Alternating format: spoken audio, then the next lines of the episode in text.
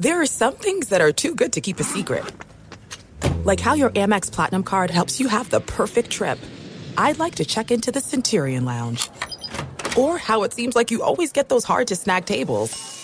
Ooh, yum. And how you get the most out of select can't miss events. With access to the Centurion Lounge, Resy Priority Notified, and Amex card member benefits at select events, you'll have to share. That's the powerful backing of American Express. Terms apply. Learn more at americanexpress.com slash with Amex. This is Jeff T from the Club 520 podcast. When it comes to your feet, eBay's got your back. When you see the blue check mark that says authenticity guaranteed, that means real experts are checking your sneakers. Every stitch, down to the sole.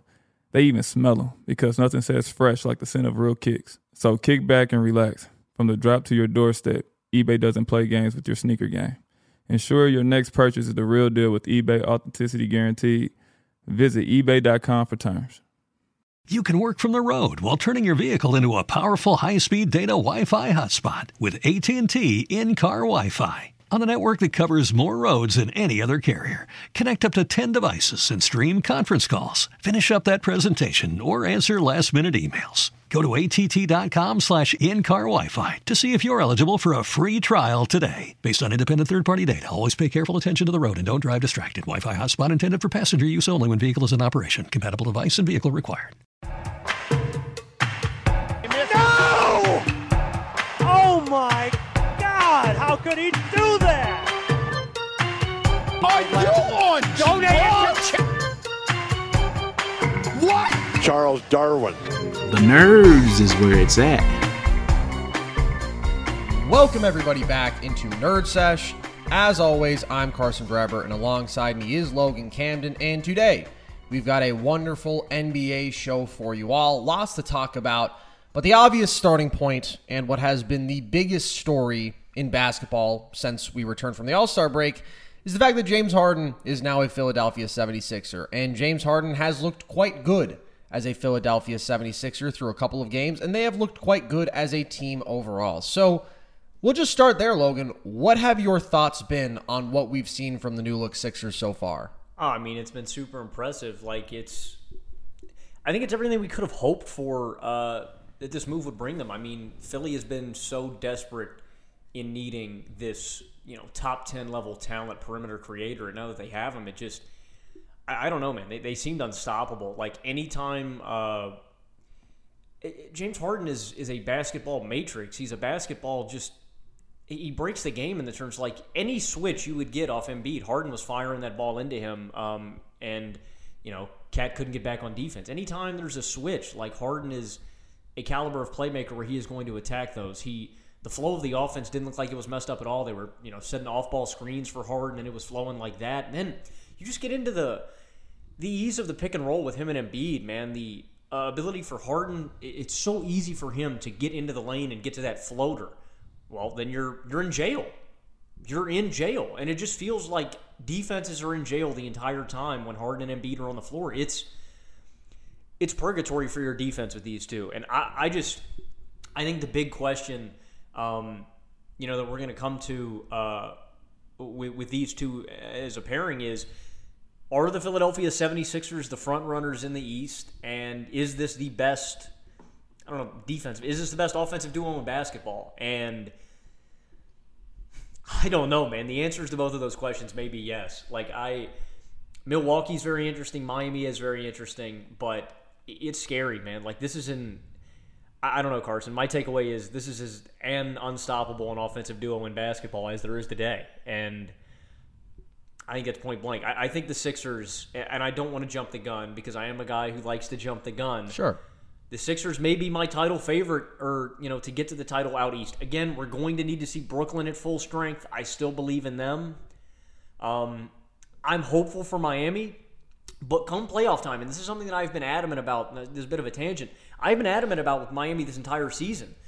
Watching them i- in crucial crunch time moments and just during the flow of a game, offense comes hard to Miami, and that is just something that is inherently true. I don't care how good Tyler Herro has been. I don't care how good Kyle Lowry has been getting has been at getting late game buckets. As good as Jimmy has been at getting late game buckets, offense comes hard to Miami, and I I just wonder come playoff time if their defense is going to be good enough. You know, to limit because their offense has let them down at points this season. Like that that Hornets game a, a couple uh, about a week back shouldn't have been there. Uh, They just could not get offense going late. And with the Sixers, it's effortless. It's easier with Brooklyn. Even with what Boston's doing, Carson. I, I, I'm lower on Miami than I have been throughout the season, despite them holding down the number one seed. And I'm arguably higher on, you know, Philly, Boston. I know this is a bit of a tangent, but just kind of running down my contenders out east. Philly might be my number one out east now. Um, but I'm definitively kind of I'm kind of off Miami, and I'm open. I, I've opened my reins to. I'm not saying Miami can't get there. I still I think it's wide open out east. I think it's I think it's the wild wild east now. But um, I I have officially kind of moved off Miami as my favorite, and I'm I I am actively exploring as to who my my next team is, and I think Philly, as of right now, through two games with all the question marks we have about other teams, Philly's probably my number one out east now. I mean, it's an exceptional team, obviously, and Harden has played damn near flawless basketball through two games. I mean, he has had, I would say, a pretty clear facilitate first mindset, and you see that with the 14 assists a night, and yet he's given you 28 a game on absurd efficiency because he's shooting 58% from the field and 57% from deep and is getting to the line a bunch.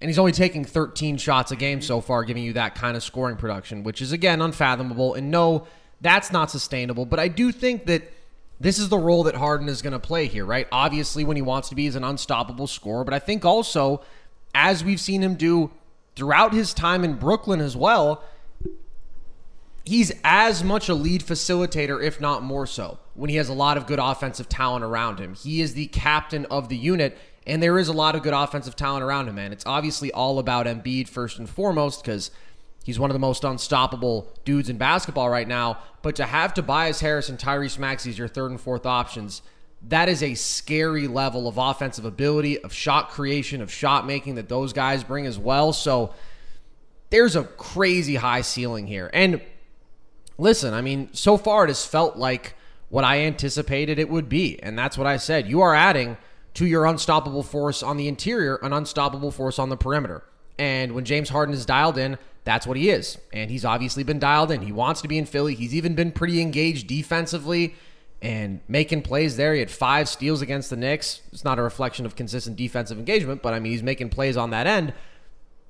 And he just very clearly wants to play his best basketball right now. And when he's doing that, I mean, the guy especially is a bona fide top 10 player in the world, no questions about it.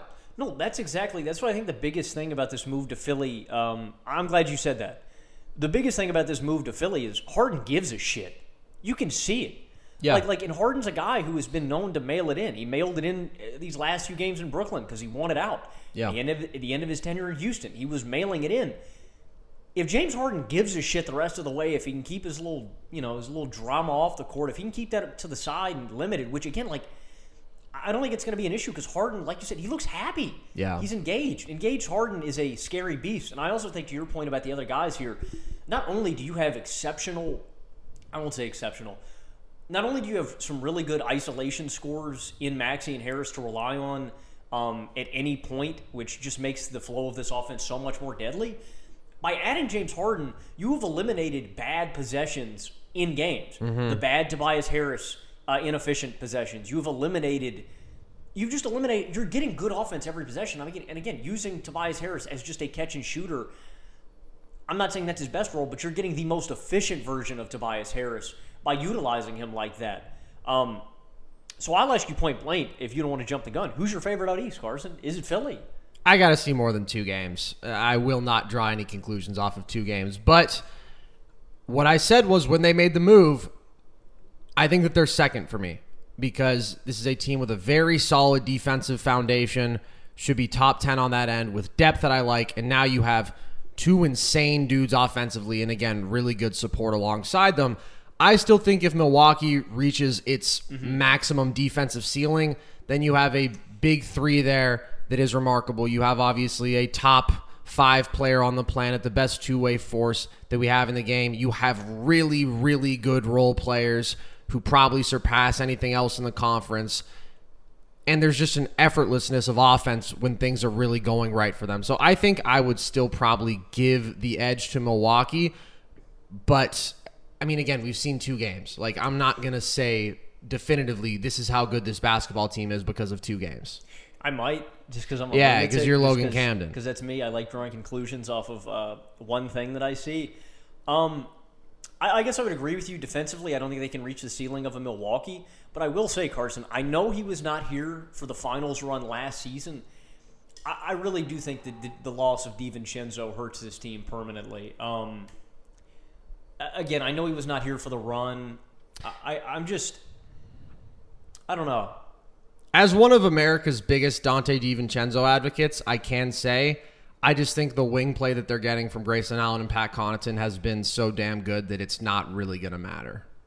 I just think, yeah, I would. I mean, they've been exceptional in playing their roles. I just think DiVincenzo. I just like his, just having a fourth on-ball guy who can handle the rock competently and run your offense a little bit. I just liked having that more. I thought that was a bad move for Milwaukee, not to drudge up old stuff. Mm-hmm. I really have not liked what we've seen from Ibaka there. Like, I just do not think he brings all that much to this roster, but. Milwaukee's Milwaukee's an interesting pick just at where they are. I, I guess I would agree with you. A defensive apex, I don't think they can touch, but I mean it's just such a it's such a matchup nightmare. They do have the tools though. If you look at it matchup wise, I mean you can stick Jrue Holiday on Harden, and you can pray that Giannis and, and Ibaka can slow Embiid in the Yeah, paint. But I- it's nobody is stopping Joel Embiid. I mean, I would argue that uh, I would argue the only guy who can stop James Harden is himself. I think that Jrue Holiday is much more capable of making life hard on James Harden than basically any defensive big is in the NBA on mm-hmm. making it hard on Embiid. And obviously, nobody's stopping Embiid. I'm saying I don't think anybody is really making Joel Embiid uncomfortable right now. Like, there's just too many different ways to do it, dude. And again, the key thing has always been okay, if Philly gets that elite perimeter initiator, what is this team going to look like? And I've talked a lot about them getting specifically a great pick and roll ball handler. And They've had efficient pick and roll ball handlers like Seth Curry and Tyrese Maxey, but not that true bona fide superstar lead guy. And I've always thought that would be interesting because we don't think of Embiid as a pick and roll big because he's never been that. I mean, he's always been a post first guy. And part of that has maybe been just stylistically right. He's not this crazy, fluid, dynamic, quick athlete, rolling to the bucket, flying high in the sky.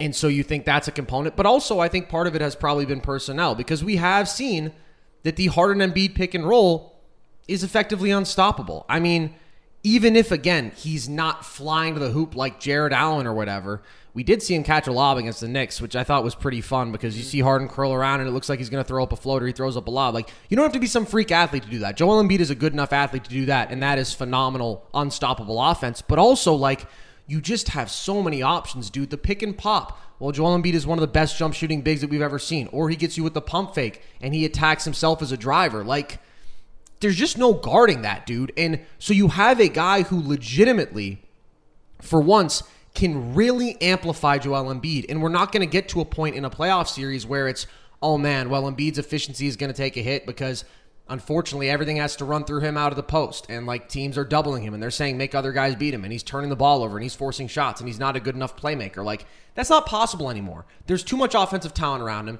And you have one guy, James Harden, who can initiate every possession and give you a chance at great offense every time out because, yeah, he is an unstoppable force as well, damn near. And yes, we've seen the postseason dip from him. These are two guys who are very dependent on free throw production, and you think maybe you get a bit of a tighter whistle in the playoffs, and maybe that could impact them a bit, but I just don't think it's significant enough when you're talking about this level of complementary offensive talent from the perimeter and the interior. I don't think anything else in the NBA is touching this duo right now. Like, I suppose you could say healthy LeBron and AD, but if we're talking purely about offense, I definitely don't think so. Yeah, you know, maybe De'Aaron Fox and uh, Domantas Sabonis. Yeah, I, I, I agree um, wholeheartedly, and I just. I, I know I said this to you. I think I saw this circulating on Twitter too. Uh, this was not an original Logan Camden take. Yeah, man, Sixers games could be pretty unbearable to watch, though, bruh. All the whistles. Like I caught very little of that um, Sixers T Wolves game. Guys are just getting sent to the line the entire time. Uh, another thing that makes them unstoppable, man, is the I, I think the complementary talent, though, dude. Because that is the thing. I know Harris and Maxey using them as like solely off-ball guys isn't the best use of their abilities, right? Because they are guys who can go out and serve buckets by themselves. But I mean, in terms of like attacking off the dribble and stuff, like I I think Philly might be my favorite offense in in all of basketball after this. Not, probably next to Phoenix and Golden State again, just because of the machine likeness of those teams. But Yeah. In terms of having two guys you run offense through, I, I- don't think it's it's any better. I, I'll, I'll go ahead and say it. Um, yeah, so barring Milwaukee, I, I'm probably I am probably rocking with Philly. We're, we'll, we'll get into the depths again. I think that this is the deepest East we've seen in a long time. Also, it's going to be really interesting too, Carson, because you look at um, the top teams out east. One of these teams is losing round one. I think that's an interesting Yeah. debate that we should have at some point. That the Heat, Bulls, Sixers, Bucks, Celtics. You know, one of those teams is losing round one. Yeah.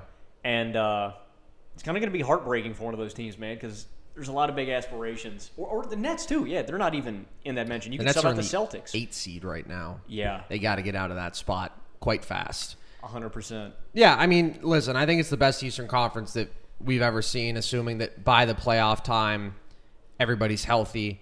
And maybe it sounds like I'm saying that kind of casually, but to have five teams, maybe six teams that feel like legitimate contenders, that doesn't happen. It certainly hasn't happened in the last 25 plus years. I mean, I don't think it happened in the Jordan days. I don't think even if you look back to when it was like the glory days of the East in the 80s and you perennially had the Celtics and you had some of those great Bucks teams and great Sixers teams, like, I don't think there were ever this many really, really good teams at once. So it's very exciting.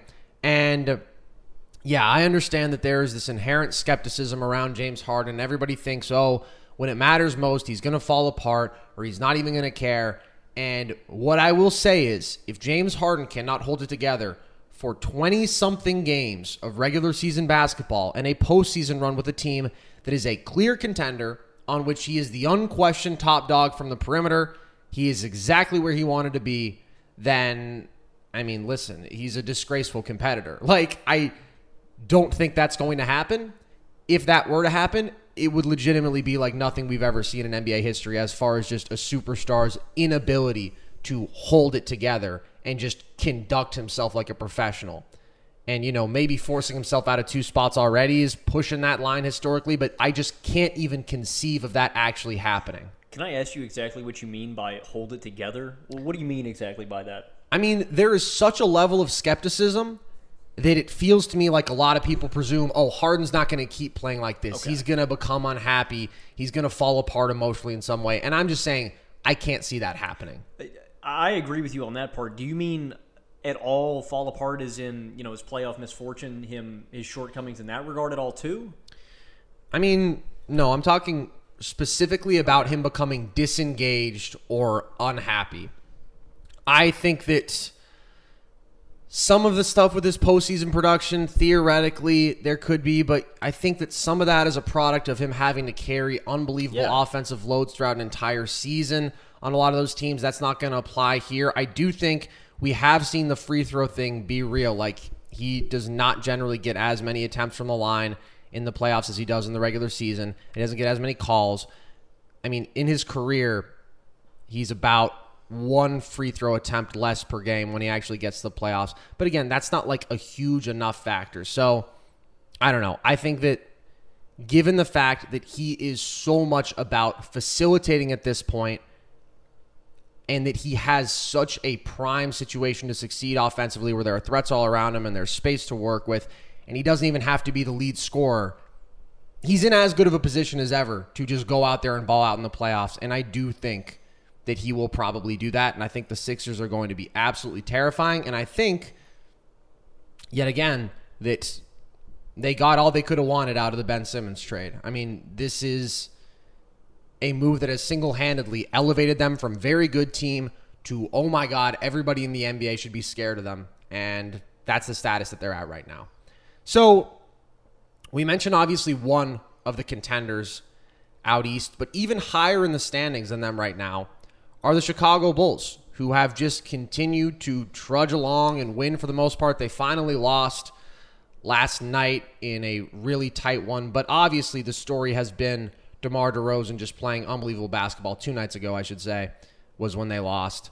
He has scored 30 in is it 11 straight games now? I mean, Mm-hmm. has firmly asserted himself into the MVP conversation, certainly as far as the just general discourse goes. So I will ask you because obviously we are adamant believers in the brilliance of Nikola Jokic here. Joel Embiid is the MVP favorite at this point. Where do you think that DeRozan figures in to that MVP conversation at this point? Well, first, because I'm an arrogant uh, POS, I just like to flex my muscle that the Bulls are still holding down uh, the two seed out east, which does bolster DeMar's case. But I said the Bulls would win the East uh, very early in this season. I'm holding on to that. I still think they have a chance. You also just talked about how you think they suck a week ago. Huh? No, you didn't say you thought that they suck, but you thought. Oh, I think playoff time. I think the Bulls might unravel a little bit, but I still think that. Oh, I mean, bro, they've also been on their last legs. Um, there's been a lot of complicating factors into my thoughts on the Chicago Bulls. Sure. but I still think they can win the East. Um, yeah, I mean, Demar definitely has an MVP case, and the people that are going to argue for it are. Uh, I mean, most likely Bulls fans because they are sitting at two out east, and the Sixers are a lower seed right now. Giannis, because the Bucks have dropped to the five seed, um, you know, has kind of dropped out of that conversation. Yeah, I mean, Demar's got a case. Um, a league leading, like you said, 34 points per game over these past 15 games. He's been unreal. Six boards, six assists a night on 57, 45, 89 splits. That's genuine. that's crazy. That is stupid efficiency for a guy that operates so heavily out of the mid range and so heavily from the perimeter, and how tough it is for this guy to get his buckets. That is unreal efficiency. But I don't know. Like I, you look at what I boil it down to is always situation and how hard it is for the guys around him. For Embiid, you know, he's got Maxey and Harris. And for a lot of the stretch, he had Seth Curry. Now he's got James Harden to rely on, right? Mm-hmm. For DeMar DeRozan. DeMar, while his job is very tough, and while these guys have been kind of inefficient from behind the arc, he still has LaVine and Vucevic to rely on to give them 20 a night concretely. He's got a lot of guys who are going to work their tail off, and, you know, on the other end, and the Tristan Thompsons of the world, the Javonte Greens. What does Nikola Jokic have? the fellas. Monte Morris. He's got Aaron Gordon, Will Barton, Bryn Forbes, Bones Hyland, JaMychal Green, Demarcus Cousins, Jeff Green, and Zeke Nnaji, and Austin Rivers giving him valuable minutes a night. And so I don't care that they're the what they're the five seed right now out west. They're the six seed. They're I- tied for the five seed now, right? With the uh, with the T Wolves, and they've won six straight. I still concretely think that With the Mavs. yeah, excuse me, I misspoke. Yeah, the Mavericks. I concretely still think that Nikola Jokic uh, is my MVP just because he's got the toughest job in basketball. Uh, I, I can pull up. I mean, I'm sure cleaning the glass will back this up. It's probably still an unreal uh, on-off number. It's plus 20, basically, per 100 possessions. I mean, it's would be a top five mark by an MVP winner since they started tracking that stat, which was in 96 97. Well, thanks. I'll just clip it right there. Yeah, what what Carson said. I, I Yeah. perfect. I, I think Here's what I'll say. I think very clearly DeMar DeRozan does not have a good MVP case. I don't think he has a good case to be a top 2 MVP candidate. So I'm interested in seeing where you fi- where you think he figures into the discussion more broadly than that because that's what I think is interesting about this. But to anybody that does think DeMar DeRozan is the MVP, I think that you can pretty easily debunk that. And But before you debunk it, I will say also, DeMar has been one of the clutchest guys in basketball. I also do not think he has an MVP case, and I'll let you go ahead and break it down. Uh, DeMar has made a ton of big game-winning Yeah. shots. Also because the Bulls can't hold on to a freaking lead in the fourth quarter, but DeMar's been one of the clutchest guys in basketball. Yeah, I mean, I think that that is probably a significant component driving the narrative is that he might have the most moments this year, man, just because of the amount of big time clutch shots that he's hit. Like the gap between him and everybody else in that respect this year is pretty darn significant. And what he has done in this recent stretch, dragging a team that has become significantly more injured, obviously, with the absences of Lonzo and Caruso. Obviously, they haven't had Patrick Williams all year as well. And with LaVine being out for a little bit, like the man has been utterly brilliant. And you said it. You're giving me 28, 5, and 5 overall this year on damn good efficiency, 60% true shooting. The guy is a phenomenal player offensively, and I think has worked his way up to being like maybe the number 10 guy in basketball right now. I mean, given that Dame hasn't had a good season when he was healthy and now obviously has been injured, Kawhi not factoring into the equation, AD being injured and not being all that spectacular. Like DeMar has been a top 10 guy in the NBA this year. But there's still a gap, right? I mean, if we were looking purely at him as a scorer versus Embiid, well, I mean, he's producing less on worse efficiency. And then obviously you have the fact that he's not giving you really any positive defensive value, and Embiid is giving you significant defensive value. And then Embiid is also on a team that has performed better when he's actually on the floor versus DeMar's team when he's on the floor. Jokic, you have the fact that as a scorer, Jokic is almost six percentage points more efficient in terms of true shooting. And as a scorer, is a couple points behind as far as raw output, but that's also because he's playing a few minutes less per game. And then I mean, is obviously a different level of a playmaking engine, has more of a defensive impact, is on a team that has actually been significantly better when he is on the floor than DeRozan's when he is on the floor, and is doing that with, regardless of the injuries to the Bulls, unequivocally less talent. There is not an argument for DeMar DeRozan in the top two. Like, he is simply not as good of a basketball player, not as impactful of a basketball player. And again, he's on a team that still has not performed as well as that of the top two candidates. So, yes, their record may be better, and yes, the clutch shot making is legitimate from him, but I am an adamant believer that you hold people accountable for what happens when they are actually on the floor. And I've said this many times over. This is a specifically Jokic stat, but the Nuggets with him on the floor are better than any other MVP candidates team with their lead guy on the floor, except for the Warriors with Steph. So there's really no argument there. Where I think it gets interesting is if you're talking about the three spot, because I would have him and Giannis contending right there. And I think that, again, Giannis is a different level of basketball player, and his raw production is surpassing him. His efficiency is surpassing him. His defensive value is surpassing him. Again, his team is better with him on the floor. Like, I still don't know if I can put DeRozan higher. Giannis has had a lot more help, but I don't know, man. Like he's just a significantly better basketball player with a more complete resume. Yeah, I and I, I don't want to come off. I don't know, man. I always feel like we come off on this show. Uh, if you guys are constant listeners, like I just feel like we we. I don't want it to come off as if we're selling Demar short or discrediting him at all. Like what Demar is doing is unreal. Carson, when's the last stretch of a actually? Uh, let's find that most consecutive 30 point games. This is great podcasting. Yeah, great podcasting. Here's what I, will say. I just like this is a historic stretch from him, but I Yeah. completely agree on all fronts. He's probably fourth or fifth for me. I don't even know. Like, Yeah. he's concretely behind Giannis. And listen, we're not remotely anti Demar. Like, unfortunately, what happens is people overreact constantly in sports, and we are always prisoners of the moment. And like, I made a video with my top five players in the NBA, and everybody was outraged that Demar wasn't there. And I was like, "Whoa, fellas! I mean, Demar is a pure scorer. Yeah, is really good. Still not as efficient as most." Of the other top five on the planet kind of guys. And then in basically every other respect, isn't giving me as much value. Defensively, not close. Playmaking, solid, but like not immense impact there. And so it's just about understanding the context.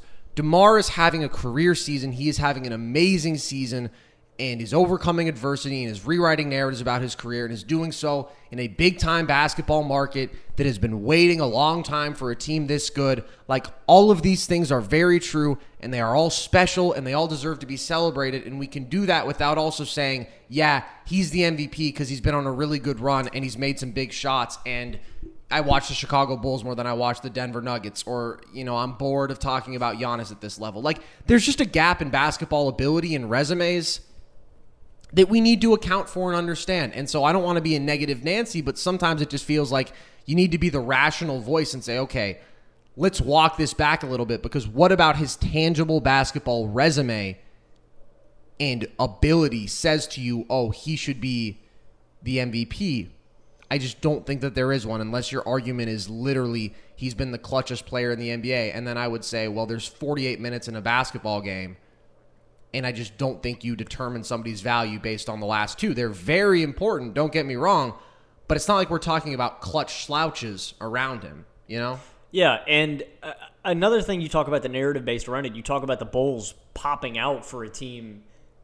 The Bulls are number one in attendance again because well, the Bulls fans always show out, but I mean it has been overwhelming. Like it's great. It's a great basketball city, and they have been they've been dying for a contender since the you know the D Rose days. Um, and yeah, it's all nice, but I don't like going with the narrative. And if you talk about, I, I, I want to contextualize the streak that uh, Demar has been on. I mean, there's only like three guys in the past couple years that you can point to that have been just as impressive. Uh, 2021, Steph Curry had an 11 game run of 30 point games. Demar's what? Is he at 10 or 11 right now? I think he's at 11. He's tied then for in the last 40 seasons, the uh, he's in the 10 spot, tied with Steph, nine, uh, 87 MJ, and Shaq. I was wrong. He's at 10. Okay, he's at 10. So he's in the 11 spot behind Steph, MJ, and Shaq. But it's crazy. Like, again, in the modern era, since 2000, the only guys that are on this list are Kobe, T Mac, Harden, KD, Shaq, and Steph. And you limit that to perimeter guys, it's Harden, Kobe, T Mac, KD, and Steph. And again, all of those guys are so much better than DeMar from behind the arc. That's what makes this all the more impressive is anytime you watch honestly like DeMar highlights uh, or just DeMar to watch in game is so special. It's so much fun because there are so few guys like him in the NBA today that operate so heavily out of that mid-range, and that's what makes it so damn impressive. But just because it's impressive does not mean I'll reward it over there. Um, Let me ask you this who would you have in your four spot? Maybe you have a different contender entirely, but do you think Steph has a stronger case or DeMar? It's kind of avoiding this one, bruh. That's a good question. Well, the how, question was, how many games, where does DeMar DeRozan yeah, figure into the MVP how many, conversation? How many games has uh, How many games has Steph missed? Not many. He's played one less than DeMar this year. I, I'd probably give it to Steph and it's tough again because they're both in the two spots out in their respective conferences. But uh, I would just reward. Uh, you can make the defensive argument against Steph. I would just reward Steph's off-ball value and value to winning offense. Again, you talk about players. The defensive around. argument: Steph's been a better defender than DeMar this year. Really? I would say so. Yeah. Okay. I mean, I know this is the best uh, defensive Steph Curry that we've ever gotten. I still didn't know if he was like an overwhelming plus on that end this season. I would say he's a minor plus, but I would say Demar is like totally neutral. Man, okay. Well, then Carson, let's keep going down the line. well, your, let me just say. Okay, where would you have Demar over Steph then? So this is very tough. I got another guy we can throw out. Again, the run that Demar has been on is incredible. His ability as a pure scorer is incredible. But the thing is, at the end of the day, I mean, yeah, he's scoring uh, two more points per game than Steph. Actually, two and a half, really, on the slightly better efficiency I think it's really close between the two of them because, yes, Steph has this tremendous overall impact on winning. Whoa, I'm about to cough. You need, if you need some water, bro, you can get some. I'm going to get some water in a second here. I'm getting over a bit of an illness. So Steph has that in his advantage, and you see it with like the on off numbers. You see it with how great they've been when he's on the floor. DeRozan does have the clutch shot making advantage, though. So, like, there's a bit of a give and take there. The raw production is pretty similar. It slightly favors DeMar. Man, it is really close. I part of me wants to reward DeMar just for actually having the slightly better individual production because otherwise it's like yeah, Steph is literally always going to have the argument of gravity and of his impact on team winning. And he deserves credit for that. You know, like you can't just discount that. Like that really, really matters. It's one of the reasons he's one of the greatest players ever. But there is value in actually, you know, making more shots and doing so a bit more efficiently. The margin just isn't that big between the two of them. I might give it to DeMar over Steph right now. What's tough is Steph's team is better, and I don't know if he has had a better roster overall this year. Like, it's very close between the two of them. My next guy, so I mean, if you're going to, it's kind of redundant us having this conversation. Um, well, keep going down the line for you. Uh, my next guy would be Ja Morant, and I was just going to ask if you would have him. I would probably give the nod to Demar. Um, yeah, just individual production. Also, I just kind of like the supporting cast in Memphis. They are a really deep uh, team. They've got an awesome rotation. Um, that would kind of be my debate. But I mean, I think is Ja the next guy on your list? Is there anybody that, that we've left off? Maybe like a I don't know. Like I don't know how any of the Suns guys factor into this. How a Chris Paul Yeah. Devin Booker factor into this. I think that DeMar is unequivocally in the top five to me. Like Steph is the last spot where you're really having a debate. After that, it's like Ja. I would really say the argument against him is sort of self-evident, and it's that the Grizzlies were so damn good without him, and they do have this just exceptional defensive foundation, and like the efficiency isn't on par with Demar. So I think it'd be tough to argue for him. I don't think you can go beyond Yeah. Steph. So DeMar DeRozan, to me, I think would be fourth in MVP voting for me right now. Yeah. So I mean, you can to put a nice bow on this. Yeah, you can make the argument. You can you can make the case because I do think Demar is top five, and this run that he has been on um, has been exceptional. But no, Demar Derozan is is not my MVP.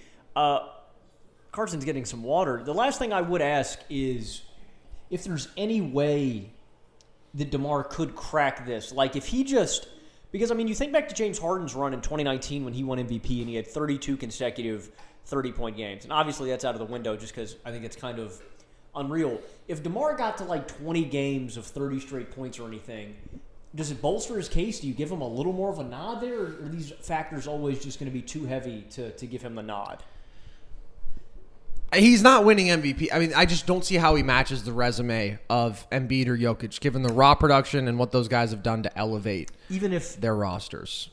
if the Bulls get the 1 seed, If the Bulls get the one seed and yet the Denver Nuggets have still been four and a half points per 100 possessions better with Jokic on the floor than the Bulls with DeMar, yeah. I don't think there's an argument. Like, I just don't. All right. So we just did some talking about the guy who we both still think is the MVP in Nikola Jokic, and his team has been winning a whole lot as of late. People don't talk about it because people don't talk about him ever. But they've won six straight. They're tied for the five seed right now. And obviously, they have been doing this all without their second and third best players, Michael Porter Jr. and Jamal Murray. MPJ had that back surgery early in the year. It seemed initially like it might be season ending, but now looks like he's going to make his return next month. And Jamal Murray is still working his way back, but it does seem like we will see him at some point this season. So, given that, what do you think the Nuggets ceiling is, Logan? I'd probably say Denver's ceiling is second round exit to the Dubs. I don't know. I just can't really conceivably see this team beating a healthy Golden State Warriors roster. Um, I really do think that the six and five seeds are highly coveted. It's going to be hard for the T Wolves or Clippers to jump up to that spots because they're four games behind both of them. But in those scenarios, you're drawing a Jazz team that you can hypothetically do what the Clippers did to them and try to get uh, Rudy Gobert off the floor, stretch him out, shoot him to death from deep, or you're drawing a Memphis Grizzlies team that is just at a severe lack of perimeter creation. And I know I, I like Desmond Bane, I, I like uh, Tyus Jones. You know, I like these guys, but Ja's the only guy who's going to concretely serve buckets. Um, so the three to four matchups are very valuable ones to draw. And I think that the Nuggets can 100% handle the Memphis Grizzlies in a hypothetical matchup. So I think that I don't want to write Memphis off. I think it'd be a dogfight. I really do. Memphis plays hard. I think it'd be a really good series to watch. Um, so I, I think that they can 100% beat the Grizzlies, but then when you get to the Warriors, I just there's too many hypotheticals for me with the Denver Nuggets for me to say that they can do anything else like make another Western Conference Finals run. You're asking for Michael Porter Jr. to be 90 to 100%, and his job's not that tough. His job is to make jump shots. And so maybe that's your argument that, oh, his job is to knock down open jump shots. But the last time we saw him on the floor, I mean, he was averaging 10 points per game on really horrid efficiency. So that's just a variable that I don't like. And then you're asking Jamal Murray, who has not played basketball in what, over a year now? You're asking him to come back, and you need Jamal Murray to be a star. Yeah. You need Jamal Murray to come back and drop 22 to 25 a night to give yourself a chance. And this isn't just to beat the Warriors, that's to beat the Grizzlies. Like, you need him to be 20 points per game plus Jamal Murray. And I just, I can't see it happening. I just don't. Jokic is going to be as consistent as ever. I trust Jokic to be to be productive, but I just it's a little too hypothetical, and I just feel like you're asking a little too much of two guys who have not played in a long time or coming off very major injuries, and you're asking them to play major roles in the playoffs. And so, in my opinion, I think the ceiling for the Nuggets is a second round exit at best. That's interesting. I mean, we are definitely talking about a lot of theoreticals here because we do not know exactly what these guys will look like. And like you said, they're coming back from major injuries and they're going to be really important. I also, though, don't want to understate how significant of a potential talent upgrade we're talking about. Man, my voice is going on me because. I mean, obviously, we've seen it throughout this entire year, but like their second leading scorer has been Will Barton. And again, with Jokic on the floor, they outscore opposing teams by 10 points per 100 possessions. And I just think their depth has so obviously been the thing holding them back. And you just push all of those guys into less significant roles and you push a couple questionable guys out of the rotation and you get down to your tighter playoff group and you're only playing eight guys. And it's like, man, all of a sudden, your last guy off the bench is like, you know, Facu or Bones. Like, it's actually really not bad at all. And your depth goes from being a clear weakness to like, hey, I really don't mind, you know, your four through eight because they're just playing different roles. Aaron Gordon, if he's your fourth best guy, whoo! I mean, he's been playing really good basketball. He just can't be your second best guy, just like Will Barton can't be your leading perimeter scorer. But if he's your sixth man, yeah, he's a pretty damn good one. Monte, again, is a really good secondary ball handler. So, I don't know, man. I think that if we were looking at this team at maximum strength, you know, this would be a title contender. It's just what can we reasonably expect, expect from Jamal Murray? I mean, another debate if you want to if you want to throw in some spice on the argument too. I mean, uh, the Nuggets are fifth in defensive rating over these last fifteen too. Like if they can, in theory, I mean, if they can keep up this defensive Yeah. uh, effort and intensity every night, if they can hold, you're not you don't need that much from Jamal and MPJ to get you over the hump if they are that good defensively when it comes playoff time. Yeah, and I think that that's pivotal is what defensive ceiling do they ultimately reach because I mean offensively I think that they're going to be really damn good. They are really damn good as long as Nikola Jokic is on the floor and if you add a great spot up shooter and no matter what Jamal is, I mean, he's going to become their best perimeter initiator the second he steps on the floor. That really matters and that is really scary. So, honestly, dude, I could really see them winning a first round series. And I could see them beating the Warriors. Like, it's not inconceivable to me. And again, I don't want to have this bias of, oh, well, Draymond hasn't been out there as of late. And we know how great they have been. I believe it's 28 and 6 when Draymond plays this year. That's crazy. And they're the best defense and a really good offense. But I just think, like, is there a world in which Steph just has an off shooting series, which, given this year, isn't as crazy unreasonable to expect as it may have been historically, then it's like, okay, where is the other really high level offense coming from? Like, there's a lot more that I like with the Dubs. I like, Jordan Poole. yeah, it's just like that's scary, you know? When I know that Jokic is going to be the best player alive, mm-hmm. and I know that he's going to propel a great team offense, and if they're locked in defensively, and if they have a couple other respectable options alongside him, you know, you can't take him away regardless. Like you put him out there with doesn't matter who, you can't double the guy because dudes move off of him and they cut and he just creates automatic great offense. So I could see them beating anybody out west if they are fully healthy or not even like fully healthy except for the Suns. I think that the Suns are too well-oiled of a machine and I think that presuming again that Chris Paul is himself, the Suns just have almost every conceivable advantage. So I mean, you think you think there's a there's a window for them to get to the finals this year, is what you're saying? Uh, that's not what I'm saying. I just said I can't see them beating the Suns. Can you see anybody else beating the Suns? Yeah, I think the Warriors could beat the Suns. I mean, I think that the thing is, the Suns have such a high base level, and the Warriors, to me, there's still a bit more of a swing factor where you don't know exactly what you're going to get offensively. But I think their offensive ceiling is tremendously high. I also think that their floor is a bit lower and low enough to where, you know, if Jamal is able to just be 85% of Jamal, and if MPJ is something close to MPJ, then the Nuggets play a really good series, and I could see them catching them. You don't think Utah can beat Phoenix?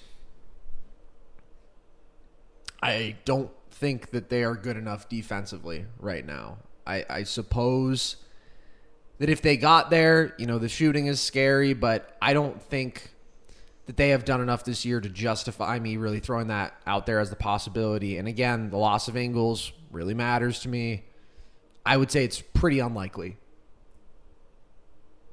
Okay, so then my final question on the Nuggets will be then: Is it a lock for them to beat Memphis round one? No, it's not a lock. Well, I mean, you just seem you just seem really high on them. I, I I think that I think that they are a basketball team that is outscoring opposing teams by 10 points per 100 possessions when Nikola Jokic plays, and their second leading scorer is Will Barton. And you could be adding one of the most efficient 19 point per game scorers we've ever seen, and one of the craziest off ball weapons and pure shooters in basketball, and a dude who last time we saw him in the playoffs scored better than 26 points per game very efficiently and was a damn good playmaker as well. That's what I'm seeing. And if you're asking me what's the ceiling there, I'd say it's pretty darn high. I don't know if I could say with tremendous confidence anything because, again, I don't know what these guys are going to look like, how healthy they're really going to be. But I will say, MPJ doesn't need to be that healthy. You know, like as long as MPJ can move around, I mean, like I always say, the dude's had a bad back every second he's been on an NBA court. He just needs to be able to shoot the ball and move well enough without it. And Jamal is more of the question mark to me, but they do have like enough playmaking and shot making from the perimeter by committee and pick and roll ball handling with Barton and Monte Morris there that I don't think they need superhuman Jamal. I think the Nuggets can be really insane because I think that they have the best player in basketball. And uh, again, you give him his second and third best pieces. I think that there could really be something there. All right. So we talked a lot about the Nuggets right now, who are obviously sitting, as we said, tied for that fifth seed. Just below them, though, we have a couple of teams that are scrapping and trying to stay in the right position for the play-in game where they would only have to win one to get into the actual playoffs and it definitely looks like they'll do that because they have pretty comfortable advantages. And that's the t-wolves in the 7 seed and the clippers in the 8 seed. So let me ask logan who do you think is scarier between those two teams? And we'll talk about the healthy clippers here because paul george is going to come back at some point. Uh, the timberwolves don't scare me they just they just don't. And, and, like I think most basketball fans will look at this point blank and go, "Oh, I like the three-headed offensive trio of Minnesota night to night a lot more." D'Angelo Russell has been playing such a great facilitating role for this team, moving the ball within the flow of an offense, playing unselfishly. This is the best pull-up jump shooting we've seen from Anthony Edwards. Although this recent stretch has been kind of tough for him, he's below 40% from the field and uh, uh, slightly below 30% from deep. So he's been struggling shooting over these last 15 games. And I mean, and then you've got one of the most offensively talented big men of all time. And I think a lot of people would look at this point blank and go, "Oh, I mean, the Clippers will have Paul George, and who else? You know, are we going to be, or am I relying on Norman Powell to be my second guy?" So I think people will look at this and say, over the overwhelming offensive talent here in Minnesota will clearly carry them to being a better team than them I do not trust this Minnesota Timberwolves defense whatsoever, though, and that's what I'm going to keep coming back to. Like, I just think I love Karl-Anthony Towns. I think Karl-Anthony Towns is one of the biggest defensive liabilities in basketball. I, he is atrocious defensively to me. Any highlights you watch, any game you watch. What? Oh, I mean, KAT is a massive liability defensively. No, dude. I completely disagree. I think KAT is a perfectly fine defensive big, KAT a sucks. slight plus at this. KAT sucks. How do you say that? Uh, dude, I mean, you just watch guys backdoor any switch, and he is getting scored on because he's too slow to get back and uh, collect himself. And maybe I shouldn't put this all on KAT. Maybe they need another good defensive four alongside him. I, they I have one, Jarred Vanderbilt. Jarred Vanderbilt, but he's not good. At, he can't. He can't really impose on fives. No, I mean, dude, like he, KAT to me is is too big of a liability defensively, and I just think the Minnesota Timberwolves defense is so bad. Like I just can't when it comes playoff time, I'm just not going to bet on them to win. I trust the Clippers' defensive identity a lot more. And I mean, that's that's kind of where I think this debate goes. Do you trust the Minnesota Timberwolves offense or do you trust the Clippers defense? And I trust the Clippers defense to play staunch like they've been doing all season long with a healthy Paul George running the show. It's not great.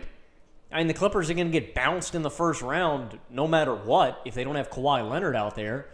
But no, I mean, I just I think the Minnesota Timberwolves defense sucks. And so I, Wow. I, just, I, I just really do not trust them at all. Like, don't get me wrong, they have pieces too. I love a Pat Bev. I love Jarred Vanderbilt. I love Taurean Prince. I like I love I like a lot of these indiv- I like Jaden McDaniels. I like a lot of the individual defensive pieces that they have, but this is not a good team defense, and it starts and ends with Karl-Anthony Towns. And no matter uh, unless I like the Timberwolves more if Anthony Edwards is at his peak and is playing efficient basketball, but he has not been doing that as of recently. So I'm just not gonna I'm not gonna bet on it. And again, I I just do not trust this defense night to night. So I'm yeah I. I I think I, I didn't expect even I didn't expect uh, to say this coming into the show, but yes, I, I do like the Clippers uh, with Paul George more than I like the T Wolves. I just think you are really, really overstating the T Wolves' defensive issues and KAT's individually. I mean, the T Wolves are an average defense. They have real legitimate pluses out there. And KAT this year, dude, like, I just don't really understand what you're saying. Like, I- think he has good feet. I think he has good hands. I think that he gives effort Well, no, at this even- point. I, am not saying that. I just think that he is a nightmare. Um, he's a nightmare defender in the pick and roll. Like he is a huge liability in the pick and roll. Like he is just. I just don't agree. I, I don't really. I, I don't think that there's, and I just don't think there's anything you can do about it. I, I, I think I think KAT is. I, I just think his mobility really limits him as a defensive five. I just I just don't agree again. I mean, I think that he genuinely moves fine on that end. And again, he has good hands and uh I mean as an interior guy this year, you know, he's big and strong and has a 7-4 wingspan and is holding people I think like more than 6% below their average field goal percentage inside of 6 feet. Like to say that he is one of the biggest defensive liabilities in basketball is just not true. It's just not even close to true. Then I'll, I'll just throw this. I mean, the Timberwolves play like the second worst defense in basketball when he's out there in the floor, and I don't want to solely individually attribute that to Karl-Anthony Towns, but it's true. I mean, they play like the second worst defense in basketball when he's out there.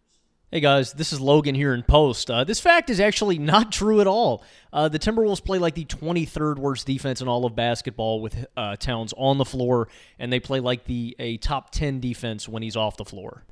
I don't know. I, I really do think that I I think KAT. I think KAT kind of sucks defensively. I, I strongly disagree. so we're just gonna we just gonna have to go to a stalemate here. Yeah, I think. I don't know, man. I- I I don't really know. Like I don't even know if he can. I don't even know if he can reach a Jokic level of defensive ability at all. Like I don't even know if that's on the table for KAT.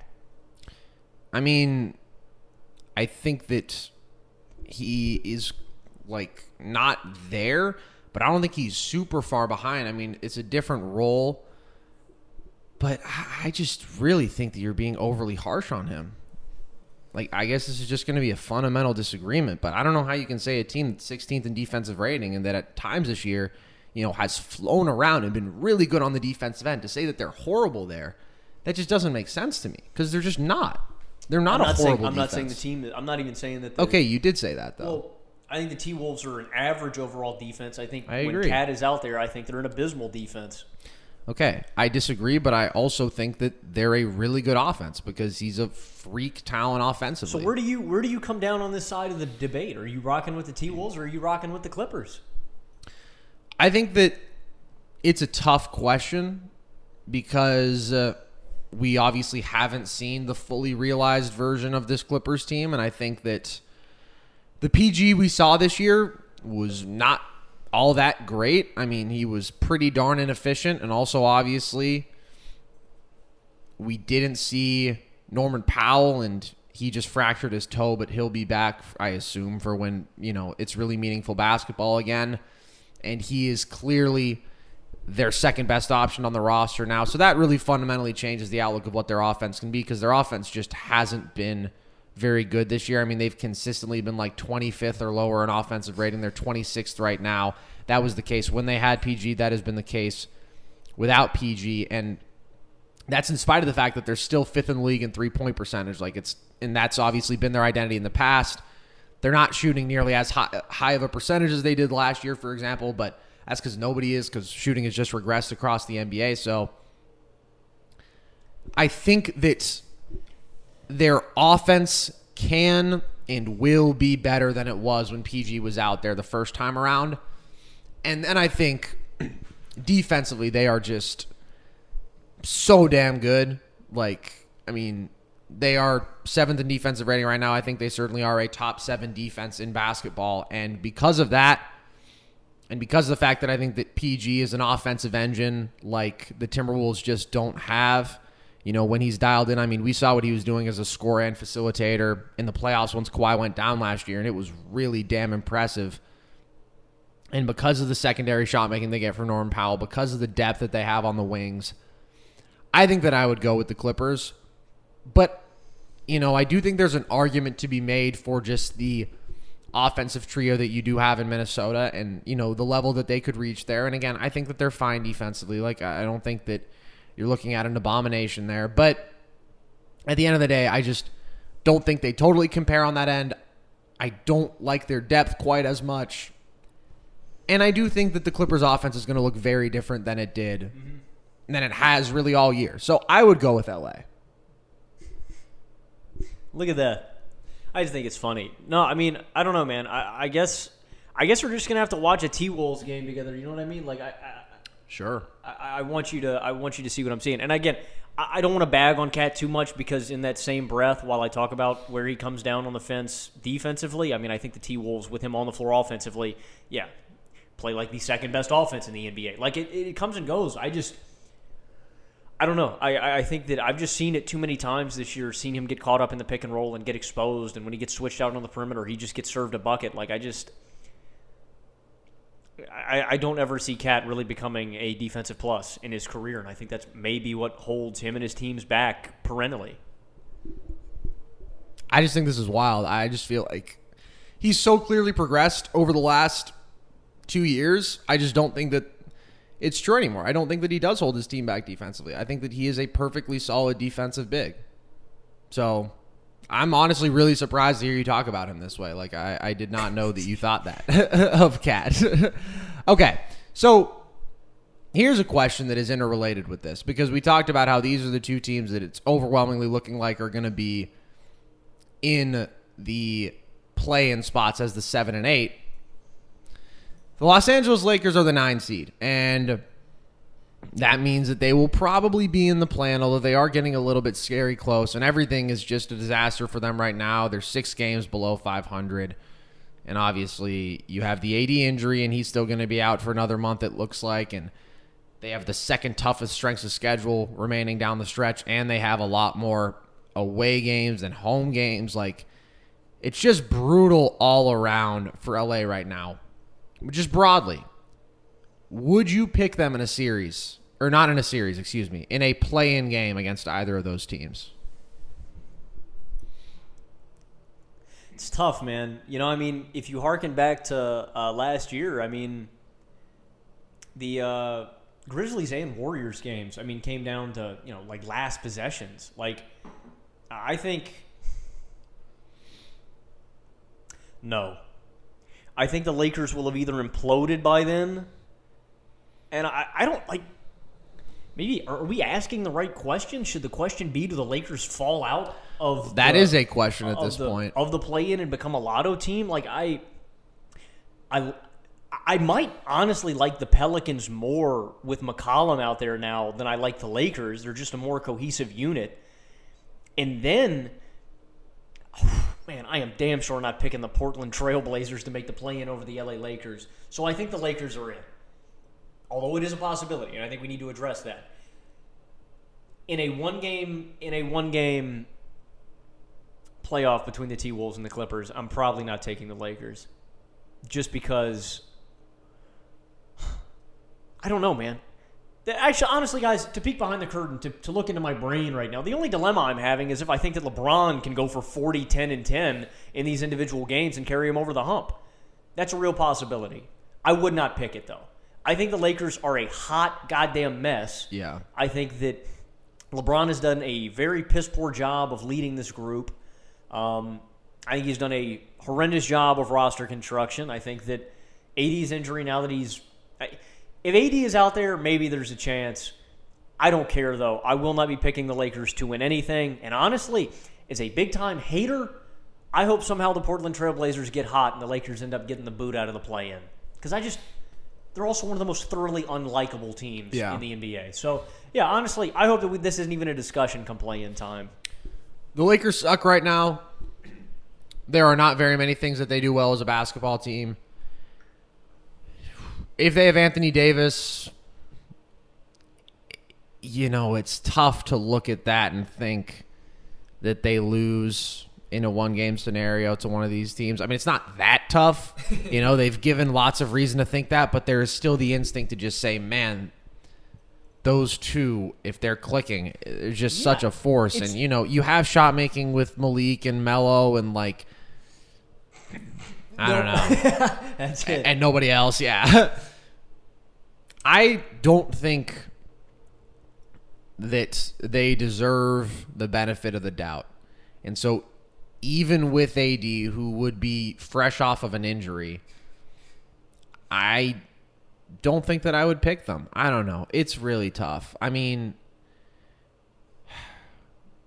Against the T Wolves, dude, I don't know, man. It's LeBron and AD. Like, and the T Wolves, as much as I love their dogs who scrap, like, you know, there's a lot of worlds in which D'Lo and Ant just have rough shooting nights, and then it's like, you know, they don't have that many other real impact guys, and you're going up against LeBron and AD. I don't know, but you know what? I refuse to give the Lakers the benefit of the doubt, so we'll keep it short. I would say. No, I would not pick them over either of those teams in a play-in situation right now.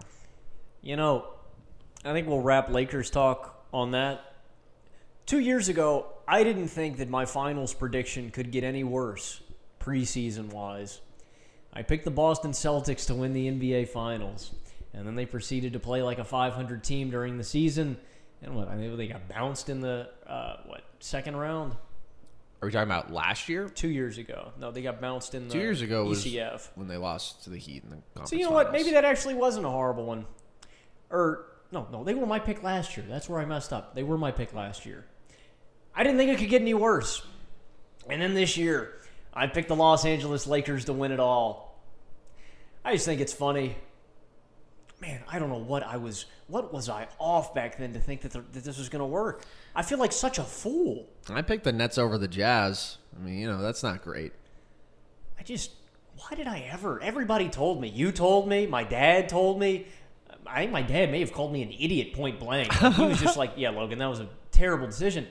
Yeah, I don't know why. Why in the world I, I ever thought this would work? I just thought that LeBron and AD were just going to be so dominant again that I could. Kept, I just put my faith in in the wrong guys. You know, I put my faith into Russell Westbrook and Anthony Davis, a guy who just cannot stay healthy. There's a lesson in life there. Never trust Russell Westbrook. All right. So we are officially. Nope, that's not true. I was about to say we're officially in the month of March. That's not the case. It's February 28th as of the time of recording this. But regardless, it's college basketball intensifying time. You know, we're getting to the part of the year where college basketball really matters. So, given that, Logan, we're going to do just a smidge of draft talk. We love it here at Nerd Sesh. We haven't done as much this year. Honestly, I haven't been able to spend as much time really studying this class as I probably would have liked to or as I would have last year at this point. But we do have a really strong top three. And obviously, last year we had a phenomenally strong top three. And we're pretty amazed by what those guys did. And that was Cade Cunningham, Evan Mobley, and Jalen Green. This year, it's Chet Holmgren of Gonzaga, it's Paolo Banchero of Duke, and it's Jabari Smith of Auburn. So, Logan, we'll talk about each of those guys, but just overall, do you think the top three guys this year are even better than the top three we saw last year? Mm, let me put it this way. I think that these three guys. No, actually, I won't even say that. No. Oh, I don't. I Put was it that way. I was going to say that I think I thought these guys could could maybe come in and be a little more effective off the bat. I love the long term prospects of this year's draft class way more than I like the long term prospects of the big three here. I like I like the long term for Cade. I like the long term for Suggs. I like the long term for Green. I like the long term for Scotty, and I love the long term for Evan Mobley. So off the bat, I think they these top three may be just as productive as those guys have been to start off this uh, season. But I think long term, I I think 2020 is going to be leaps and bounds better um, than the top of this class. Interesting. All right, let's sort of go guy by guy here, okay? I think last year's class I thought of a bit more highly. And that's not to say anything negative about this class, because let's just keep in mind what I said about last year's class. I said Evan Mobley was the best prospect I'd ever seen. I said Cade Cunningham was the best scoring slash playmaking combo prospect that I could really remember. And, you know, keep in mind, when I say ever seen, I really mean like since last half decade, maybe a little bit longer, because, you know, I'm a young man and I wasn't super dialed into what Kyrie and AD looked like as prospects. And I said that Jalen Green was the best pure scoring prospect since Brandon Ingram, if not further back in that case. So, like, I thought very, very highly of that class. This year, I think that if we are talking about the number one, in my opinion, and there is no consensus on who the number one guy is right now, you will see all three of these dudes thrown around in that top spot. We talked about him a little bit very early in the college basketball season, but I think Chet Holmgren is probably going to be my favorite prospect, surpassing Mobley as far as like that I've ever really evaluated. Like the production is really impressive from a college freshman at what was very recently the number one team in the country, putting up 14 and a half, 10 and two and three and a half blocks a game. The efficiency is just unbelievable. 73% on twos, 44% on threes, 75% from the line, projects well there. And I just think it's kind of an unparalleled skill set. Like Mobley had this ability to do everything defensively, so switchable, so long, so good on his feet, could protect the rim at such a high level. And then offensively, you saw just, you know, doses of all this really impressive skill, ball handling and jump shooting and passing and all that. I just think Chet has all of that, but even more so. I think he's a better natural shot blocker. I mean, the length with him is absolutely insane. Again, three and a half blocks a game, dude. And I think that offensively, you're talking about a guy who is equally dynamic as an athlete and I think is quicker. I think handles the ball even more comfortably. I think is clearly a better pure shooter and is maybe not quite as good as a passer. Mobley is an exceptional passing big, but I think he's a pretty darn good passer too. Like I just look at Chet and I think defensively he is going to be a game-changing player for a lot of his career because he can guard on the perimeter and the interior at such a high level. And offensively, you know, maybe he's not ever going to be a post hub 25 point per game scorer, but he's going to be a floor spacing big who can also roll to the bucket and dunk over people like and attack closeouts at a really high level. Like I just don't know how he isn't a super efficient 18 20 point per game scorer on offense who is then an all world player defensively. The argument against him being an all world player defensively would be, well, he's 195 pounds, and what does that look like against Joel Embiid or Nikola Jokic or Jonas Valanciunas? And I say, you know, that's why he starts as a power forward, and we'll see if he can grow into his frame at all. It's not really a frame that makes you think he's going to bulk up a ton. I'll be honest. Like, he will bulk up. That's what happens. I don't think he's ever going to look like AD. You know, I don't think he's ever going to make that kind of leap, and maybe that holds him back a bit. But I mean, so then he's a really good big defending the perimeter and is like one of the best help side rim protectors in the NBA. And the only limitation is that he can't guard true superstar fives, who not many guys can guard anyways. I don't know. I just don't see lots of downside. I think long term you're wasting Chet Holmgren if you don't play him at the five. Um, okay, but I'm saying, if what if ever, he's 195 pounds? What if he's 210 pounds? He's not. Holmgren is going to get to 220, 230. And I think you can take that to the bank. Like, Holmgren is going to bulk up. He is going to be competent enough to where, and, and like I said, I, I just think you're wasting him if you're not running him at the five. Like, you talk about it. He's super versatile. He's super switchable. He's super mobile. And he's smart. I want this guy anchoring my defense. I want this guy making decisions on the fly. He just knows where to move. He knows where to be. And to your point, we have seen it this year um, with, with, his lack of frame. We have seen him get beat up in that Duke game. Paolo kind of took it to him uh, just because Paolo's bigger than him. But he's got great defensive footwork. With a seven-six wingspan, he is going to be an elite rim protector. Like, I. I don't know. I want this guy anchoring my defense. Uh, I agree with a lot of what you said. Um, I think Chet is probably my favorite prospect that I've ever seen. Um, and I think you kind of laid out exactly what I project him to be as well 18 to 20 a night. He's going to give you 10 to 12 boards. He's going to be an elite rim protector. He's going to be an elite defender. And he's going to do it damn sure efficiently. I don't think he has the kind of offensive game where I project him to be a 25 point per game scorer. I just, you just see it. But the efficiency, he's shooting 62% from the field and 44% from behind the arc. And that's a big part of why I like Chet more than these other two guys. A few things. I see a different kind of smoothness and polishness with his game than I do with these other two top guys. And what I mean by that is, like, he gets into the lane with ease because of his strides, and there's just a there's just an effortlessness that, that comes with his game because of how tall and how big he is. Man, the shots in the lane, the turnarounds, it, it kind of looks like a little bit. This is the stereotypical guy because he's a skinny guy, but because kind of like KD. And I just mean that in the sense of how effortless. I don't mean that he's a KD like scorer. Can I just say this? I think that's the worst thing that anybody can ever do to Chet is say that he is reminiscent of KD No, or that he has uh, guard like skill. I- no, no, I- please. I don't. I'm not saying I'm, that. okay, well, I'm, I'm not, not talking that. about you then because this is a universal comp. It gets thrown out there all the time. And I would just like to speak on that for a moment because I think it's very problematic. You don't compare Chet Holmgren to a wing, people, not Logan, people. He's not a wing. He's a big man, and he is going to be among the most offensively skilled big men in the NBA. He is not Kevin Durant. He doesn't have to be Kevin Durant because he is a big man who does insane things defensively and can legitimately shoot 40% from deep. But, like, no, he's not going to have the pull up jump shooting game of Kevin Durant. But, I mean, you know, he'll be better than almost every big man in the NBA at it. And what I mean by that is, I don't mean the pull up. What I mean specifically is in the lane, the turnaround, like his length, it's just so smooth in there, how easily it is for him to put up shots on the low block.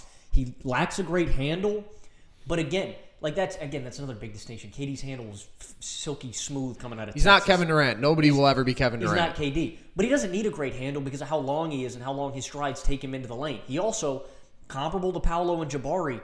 He has got a kind of bag in the lane where he has spin moves and euro moves and like uh, stuff that he turns to to get to the rack. Little floater, too. Yeah, it. So I think another big thing why he's so efficiently because of his arms, he dunks and finishes around the rim so much more effortlessly and efficiently than these other top two guys. And so I just think, I think Chet's the shit. If you want a good player comp, uh, again, I, I do want to say here in this as well. I think he does need to fill out his frame to max him out. That's the one thing that's going to limit him. Uh, I I comped him to Evan Mobley or a more mobile Kristaps Porzingis, and I think with Porzingis, I think he showcased a lot of stuff. I think Porzingis kind of lost a lot of what he did because he wasn't the guy in an offense when he went to Dallas, and also just the injuries, which maybe are a bit of a concern with Chet too, just because of guys with this kind of frame.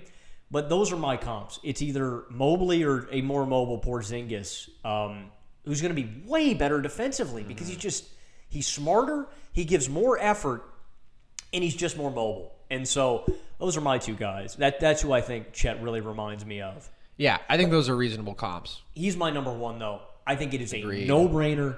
I think you have to take Chet number one. I think he is a just he is a winning basketball player, and I, I think if any team passes on him, I think they are foolish. Okay, so we agree on who's number one. Who would be your next guy out of these three? I'm going to be honest. I- I, don't really like Paolo or Jabari all that much. Um, I- I guess I would say Paolo is probably my next favorite. Okay, just I want to clarify. When you say you don't like them that much, like contextualize that in the scope of what? Um, Compared to the two and three guys from last year, compared to a typical both. two and three compared, guys. compared to Chet, compared to typical two and three guys, compared to last year's draft. I do not like Paolo and Jabari as much as uh, I like the rest of this, and, and I'll give reasons. I think Paolo is going to be a winning player. I just don't think he's a star. Um, Paolo's really unselfish. Uh, they run a lot of offense through him on the elbow, on the low block, and he's good at making decisions off of there. Like I, I like Paolo as a guy that you can, you know, fit into the flow of an offense. I don't think Jabari is a guy that fits well into the flow of an offense. I'll get into that. Um, Paolo's just unselfish, and I think his game is kind of prehistoric in the sense that uh, they, the offense that they run through him on the low block. Don't get me wrong, he's a stretch big. He's got a really smooth jumper.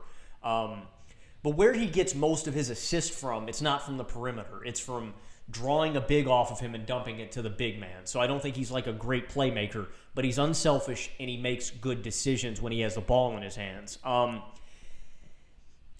there's just there's limitations I think to his offensive game too. He's not really an impactful and forceful finisher. He is only 19, and that's the thing. He's super athletic. He's 6'10. He's 250. he can become better on the interior, but right now he is not a really good finisher at the rack. Um, most of his offense is going to come from his jumper, and I just think the another reason I don't really like Paolo as much as these other guys is I just think his impact at the next level is so heavily dependent, and I can say this for Jabari too. It's so dependent on that three point shot, pull up jumping, uh, pull up shooting, and his turnaround game. And I just think I believe in Chet's pull up a little more. I believe in his not his pull up. I believe in his perimeter shooting a little more. And Paolo's, I just have questions at. He's at 31% this year. He's a good free throw shooter, though. Um, and at the end of the day, I think he's kind of a tweener, Carson. I think he's kind of stuck between being a four and a five. I don't really want this guy anchoring my defense. He's not a. I, I, he's a four. And I just think. I, I think Paolo, at the end of the day, is a complimentary guy. I don't think he is a lead guy on an NBA team. I think Paolo can be a really good number two. I think he'd be a really good number three, but he is not a, a number one. Um, my player comp is a right now is a more efficient Julius Randle. Um, I trust his jumper a little more than Julius's, um, uh, but just I don't know, man. For a guy that has this size, and again, this can come with time. He's only 19. He just does not get his downhill as, as much as I'd like, and he's not really great at finishing through contact. So right now, I, I think Paolo's a more efficient Julius Randle with better decision making, who's not as much of a black hole. I like the unselfish tendencies, but if you if you're thinking that you're getting a lead guy in Paolo, I just don't think you are. I just don't think he is a lead guy. I think that's a very harsh assessment of Paolo. I mean, this is a college freshman who is 6'10, 250, is a pretty darn good athlete. I don't really disagree when you say he isn't a powerful finisher. I mean, is he maybe a little bit relying on the jump shot right now? Perhaps, but he's also, I think, you know, doing more initiating from the perimeter than he probably would at the next level. Like I think maybe that's not true actually, but he'll also get better at that. I just think he is an incredibly versatile talent. Like to have that blend of size and power and explosiveness and basketball skill. I mean, the dude is a freak pushing in transition. He has a legitimate pull up jump shooting game. I mean, he is a tough shot maker. And in that respect, yeah, you do get like shades of Julius Randle from last year. And again, I disagree on like some of the finishing through contact and stuff. I think that he can kind of bully people and I just is don't that going to work at the is that going to work at the next uh, level? bro, he's 6'10 250 and a damn good athlete with a lot of basketball skill. I like think that he struggled a lot against fives at the college level, and I think that's going to continue. what do you mean against fives? Like in what context? Attacking the rim? Yeah. I just think you're being really overly critical, dude. I think Paolo is a damn good prospect. I think he's a legitimately good passer. Is he a, is he a lead guy? Uh, I mean, I think it'll depend on the offensive context. I think that he has the potential to be a absolute star player offensively. I honestly would be surprised if he's not an offensive star. Like I think that he is the not a tweener four five. I think he is more of the hybrid three four, like the big wing. You know, kind of like if you think about a Miles Bridges where you have that ability to be a dynamic role man, but you also can really create from the perimeter and you have the pull up jump shooting and you can be a driver and you can play make some, but he's bigger and stronger. Like that to me would probably be the comp. That's honestly a, pretty good one at his peak. I, think a a better playmaking and facilitating one. I'm also. I don't know because of his unselfishness. I didn't do this comp. A comp that I did come to first off, um, and I went with Randle just because Randle has proven that he could be a decent playmaker. I'm not gonna lie, bro. My first comp was actually Jabari Parker, and Uh, that's very disrespectful. it, it maybe. And again, I I mean, what if Jabari Parker was a way better athlete and playmaker and defender? Then maybe. I mean, I think he's just. I think Jabari to was hideous. I think to maximize Paolo, like I think, I just have more questions about his jumper. Like I think he has to be an elite jump shooter to really maximize, and I just don't know if I can expect that at the next level. And I also like He's a college freshman. I mean, Yeah. the amount of things that he can theoretically do are insane. Like this is a dude who can initiate your offense from the perimeter or the post or off the roll and decently. He's a college freshman who is the primary guy on one of the best teams in college basketball. You're right. I'm thinking about just how it projects to the next level, and I just think at his best, I think Paolo's a two or three on a winning team. You're, I don't think you're going to be a winning team if Paolo's your number one, and I'll say that right now. whatever he becomes. I don't think Paolo is going to be a number one guy on a winning team. Man, I I'd, just, I'd take that to the bank too. I just think you're way too comfortable making assertions about a college basketball player. Like all these guys have ranges of outcomes. We don't know what any of these guys are going to look like. You know, Jalen Green, it felt like was going to be a bona fide 25 point per game scorer. Very well could be, but you know, it's been a slog for him this year. Like, I just think when you're talking about project- projections, it's tough to have that level of confidence in a negative direction about a guy with Paolo Banchero's kind of talent. Like, I don't know, man. I, I think again he can play a ton of different roles for a team, and we will see how he grows into his game. We will see how he's utilized at the next level. But I think he's a pretty damn good prospect. I don't know if I, I like him as much as any of the three guys from last year, but you know that's because last year's draft was insane. I mean, if we're comparing him to top guys in recent drafts, he's probably a better prospect than anybody was in 2020. Like if we're not looking back with rose-colored glasses, all those guys were deeply flawed. Over Cer- Lamelo? certainly better than RJ Bro. We didn't. I mean, those guys were deeply flawed prospects. Deeply flawed.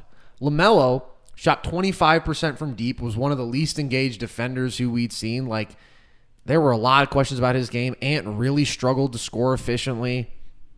And you know, it was like, okay, is he going to be a fine playmaker? Like I liked them both, but they had serious questions. And you know, I like him a lot more than I liked RJ. I like him more than I liked Bagley. Like I just think you know he's he's a damn good prospect, dude. Um, I also, I mean, I just I don't like Duke guys in general. I'm going to keep it a buck too. Uh, Maybe that's part of my personal bias in all this. I don't like Duke guys. okay, I think that most of America probably doesn't. All right, let's talk about Jabari. What are your thoughts?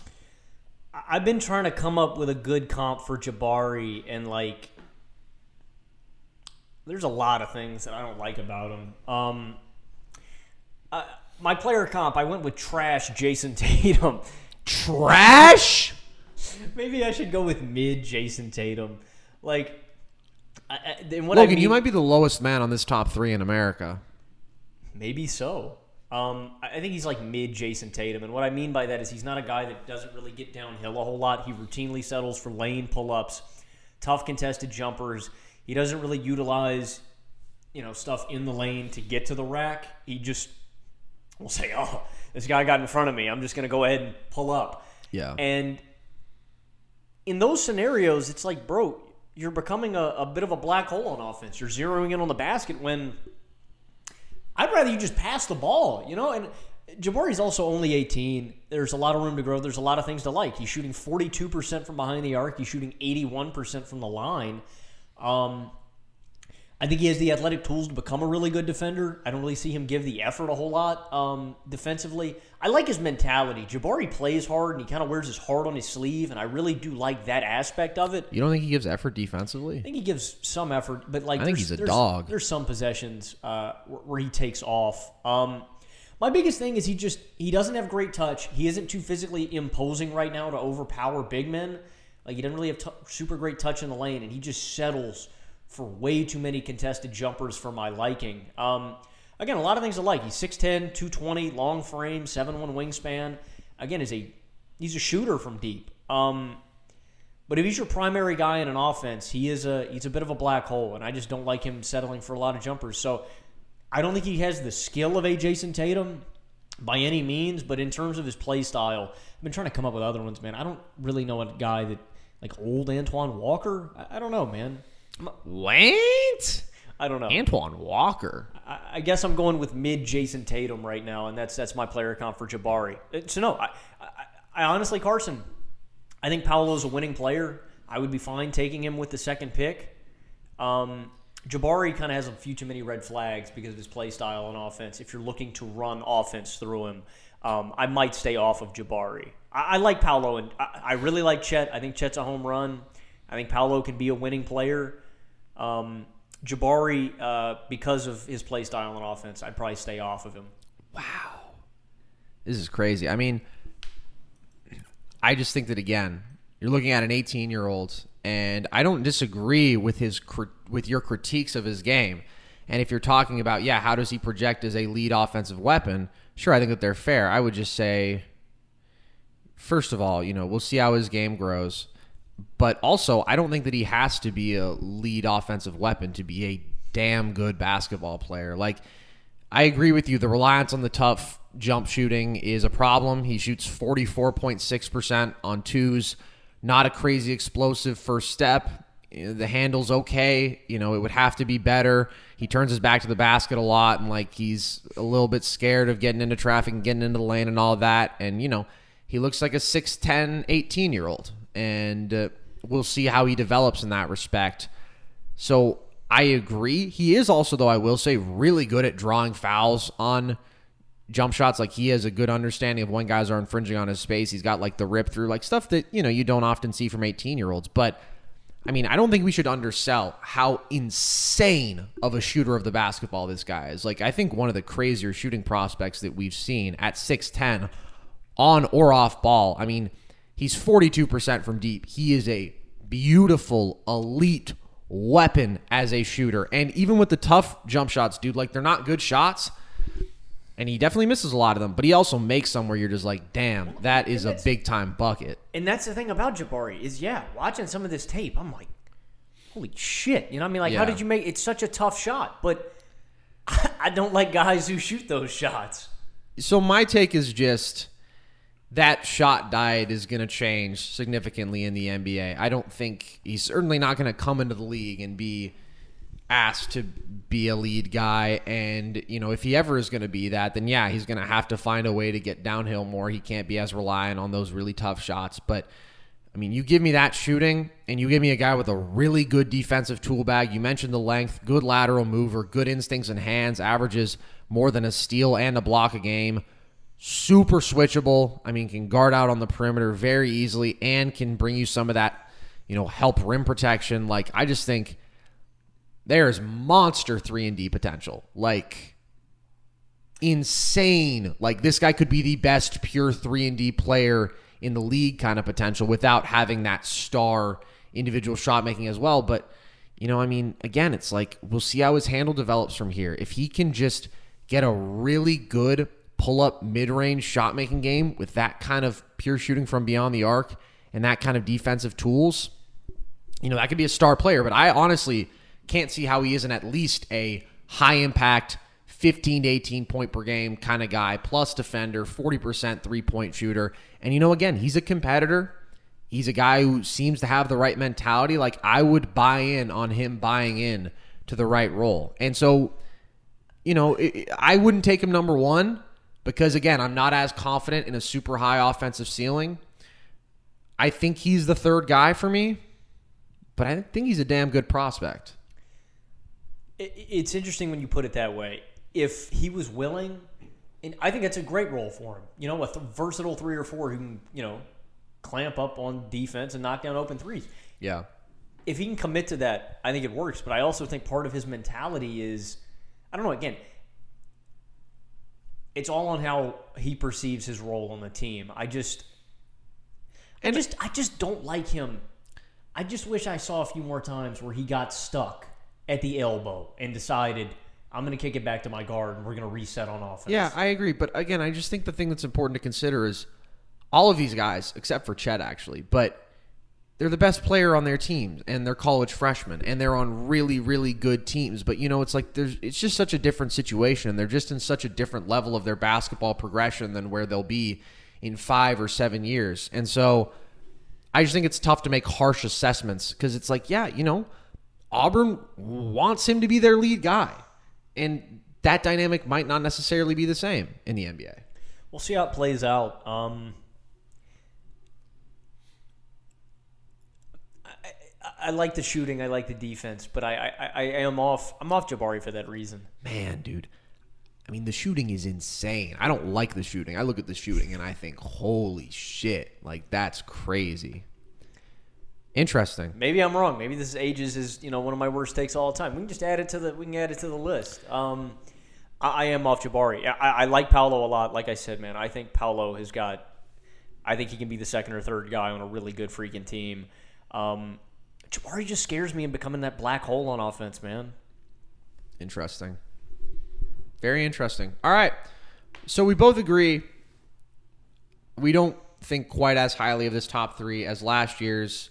You think more lowly of it than I do. I think it's a pretty damn good top three, and we both think Chet's the number one guy. So I'm sure we'll come with more draft thoughts soon. It will be fun to see all these guys in the tournament because, again, I mean, they're all on really good teams. Mm-hmm. Like they're on top 10 caliber kind of teams, which is very fun because we'll see them play some really meaningful, high stakes basketball as very prominent guys on their teams. And that's going to be a lot of fun. So, appreciate you guys tuning in today.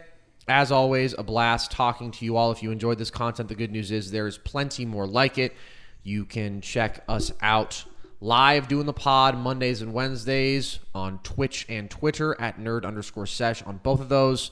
You can also normally hear us Fridays live at 5 p.m. Eastern on blazeradioonline.com. Not this Friday, though, not next Friday or the Friday after that. So just don't worry about that for right now. We're only doing shows Monday and Wednesday this week because Logan is going to be heading out of town on Friday. So you can also find us on TikTok at NerdSesh. That's where we're pumping out tons of content, trivia stuff, quick takes. Check all that out. Instagram is the same at, and you can just listen to the pod wherever you get your audio content, Spotify, Apple, etc. You can find us on YouTube as well.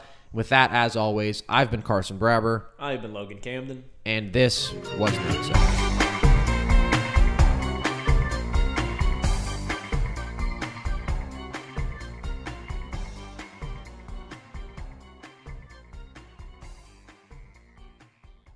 There's no distance too far for the perfect trip. Hi, checking in for. Or the perfect table. Hey, where are you? Coming! And when you get access to Resy Priority Notify with your Amex Platinum card Hey, this looks amazing! I'm so glad you made it. and travel benefits at fine hotels and resorts booked through Amex Travel, it's worth the trip. That's the powerful backing of American Express. Terms apply. Learn more at americanexpress.com slash with Amex. Getting ready to take on spring? Make your first move with the reliable performance and power of STIHL battery tools. From hedge trimmers and mowers to string trimmers and more, right now you can save $50 on select battery tool sets. Real STIHL. Offer valid on select AK system sets through June 16, 2024. See participating retailer for details. Open a limited time 11 month certificate at Kemba Financial Credit Union. At 5.25% APY, it's more than triple the national average, plus, it's a safe and secure way to grow your money. Visit your local branch or kemba.org slash CD for details. Offer expires May 31st, 2024. APY equals annual percentage yield. Restrictions apply. $500 minimum and $250,000 maximum deposit. Advantage status required. Comparison based on bank rate average. Federally insured by NCUA.